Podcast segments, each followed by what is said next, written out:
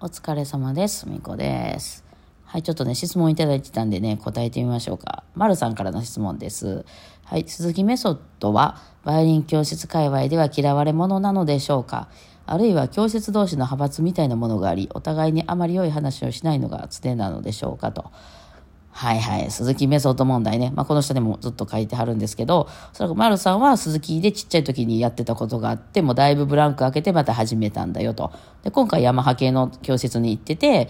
まあ、先生が、もうその鈴木の子はってすごい言い張ると。そのまあ、えー、何？楽譜が読めないとかね、音が狂いがちとか雰囲気で弾くみたいなことを、まあ、鈴木の子はこれだから、みたいな感じで言われちゃうと。で、まあ、こんなもんなんですかね、みたいな質問でございますね。はい。まあ、こういうとこやで、バイオリン業界の良くないところっていう話ですよね。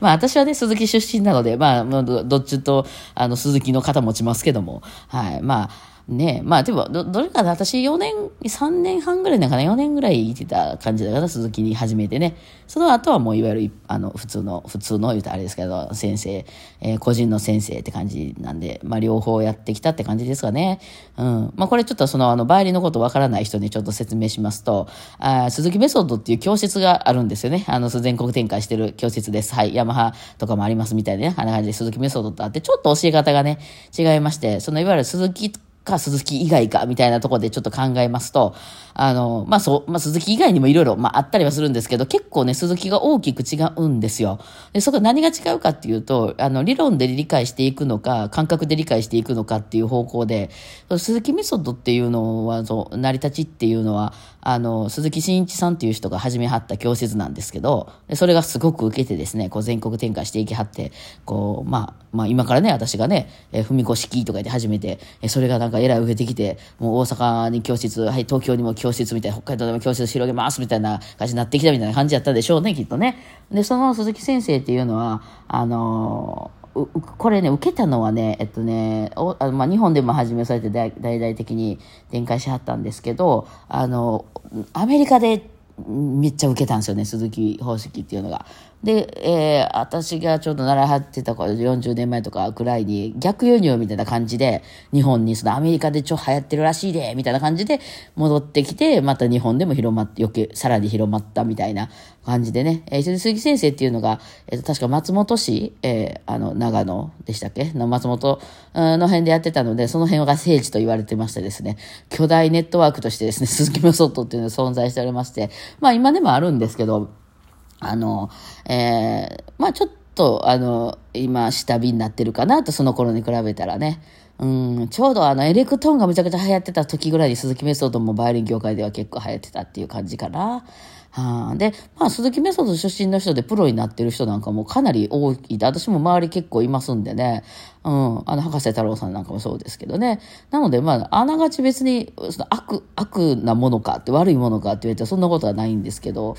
うん、まあ何がね、具体的に違うかっていうと、その鈴木メソッドっていうのは才能教育っていう名前なんですけど、その、クモンみたいな感じ。そのなんでこうなるかとか、どうやったら音程が合うのかとか、音楽とは何かとか、そんなことは二の次で楽しもうぜっていう方です。はい、楽しい。音楽って楽しいよねっていう。それをもう特にちっちゃい子、あの、まだ4歳とか3歳とかね、まあ5歳とかその辺の子にもう植え付けちゃうんですよね。だから、あんまり弾けてなくてもええと。だからとにかくその、あの、耳コピでもええ、楽譜なんか読めなくてもいい。うん。ともかくひたすらひたすら何回も何回も聞いて覚えようぜと。ほんで、その、あね、あの、まあ、CD が昔はリコードなんかついてたり、ね、まあ今はもうひょっとしたらダウンロードとかなってんのかもしれないですけど、ひたすらひたすら聞いてですね、なんかそれっぽく弾いていって、もうほんで、何回も何回もみんなでね、あの、アンサアンサンブルじゃないですけど、もう全員で同じのを弾くみたいな、うん、やるんですよ。だからその個人レッスンもあるけど、全員で弾くっていう回も、もうしょっちゅうしょっちゅう行われてて、みんなで弾くので、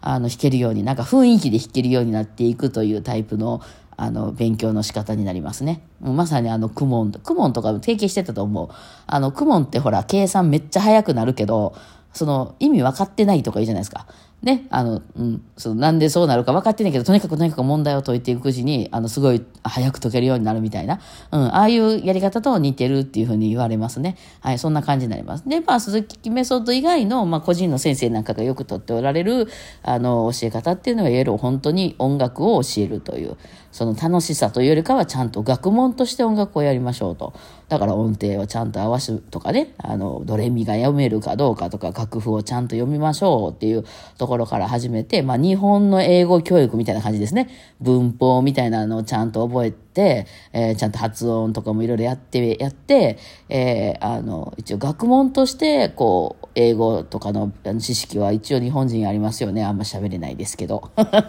そ、そっちの方なのよね。なので、どうなんでしょうかね。あのね、音大とかいうところまで、あの、例えば専門的に、あの、考えるのであれば、鈴木メソッドだけでは足らんのですよ。やっぱりその、あのいわゆる専門的な知識がないので、その音程を合わすであったり、きってちり楽譜をちゃんと読むとか、いうようなことはすっ飛ばしていきますんで、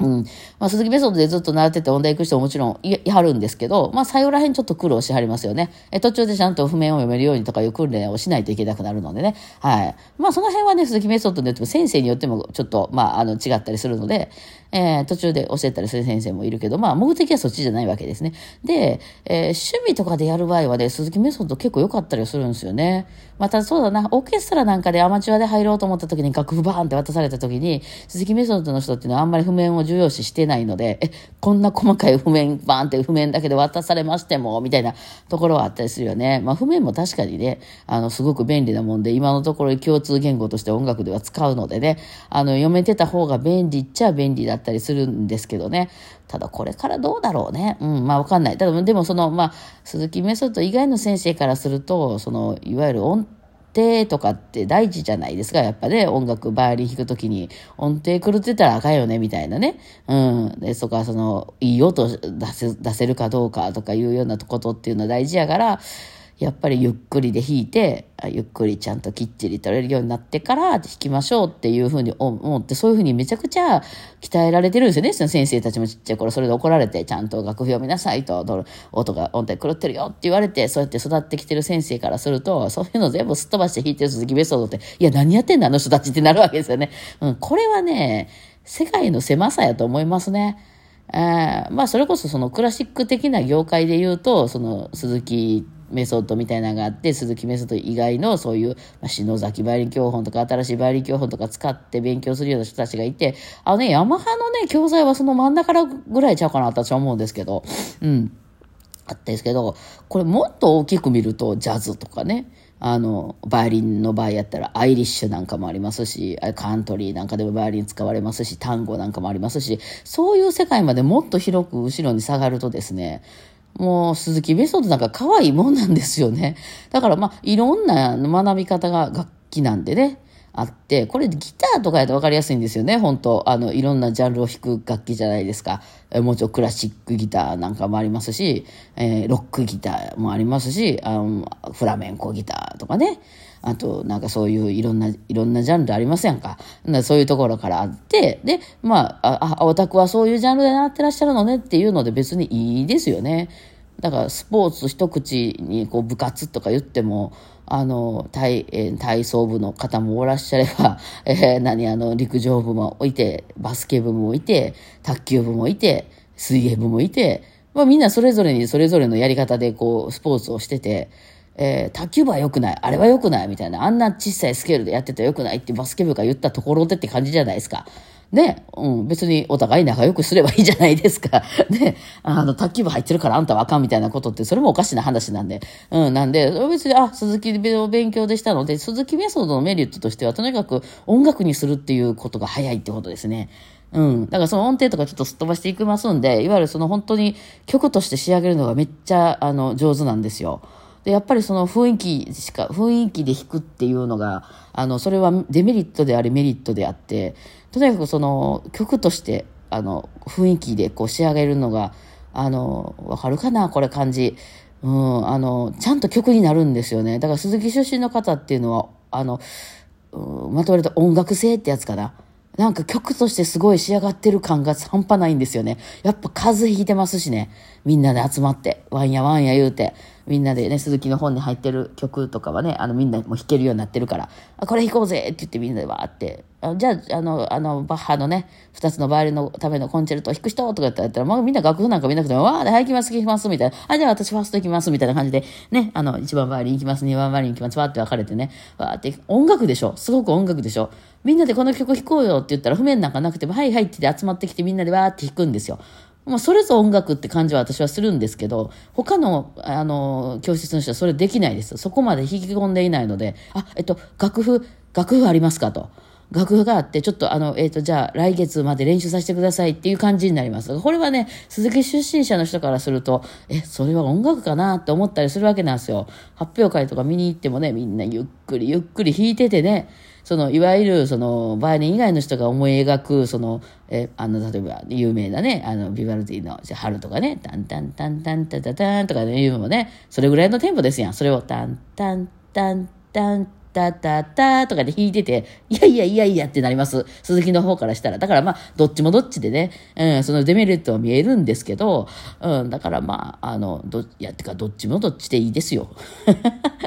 みんなそんな入り口なんか違っていいんでね。だから、まあ、その、でもね、それしかやってない先生からしたら、やっぱそれあかんって言われて育ってきてはると思うんで、いや、何やってんのこの人たちって思うんでしょうね。いや、そこはもう世界が狭いです、それは本当に。えー、だからまあ先生もいろいろいらっしゃると思うんで、まあそのメッセージにも書いておられましたけど、他の先生で移ってみるっていうのは、あの、あれかな、手かなとは思います。うん。で、その先生もちょっとその理解しがたいんでしょうね。えー、で、あ、多分ね、山ハ系の教室でも鈴木出身の方は結構いはるとは思いますし、まあそういうのなくても、まあそれはそれでいいんじゃないみたいな先生もいらっしゃると思うね。もうこれからどうするかの話ですもんね。昔のこと出されてもね。うん。だからまあその辺は、まあ鈴木出身なんやなっていうことで、じゃあということは音程とか取るのあんまやってないんやったら、これからそれをしましょうかっていいんじゃないですかね。それでね。うん。なのでまあ、あの、いろんな先生いると思いますけどね。うん。当たってみはるのもいいんじゃないかなとは思いますね。いやいや、もう本当もうちょっと世界は広いんですけどもね。はい。まあ今日はこんな話でございました。お疲れ様でした。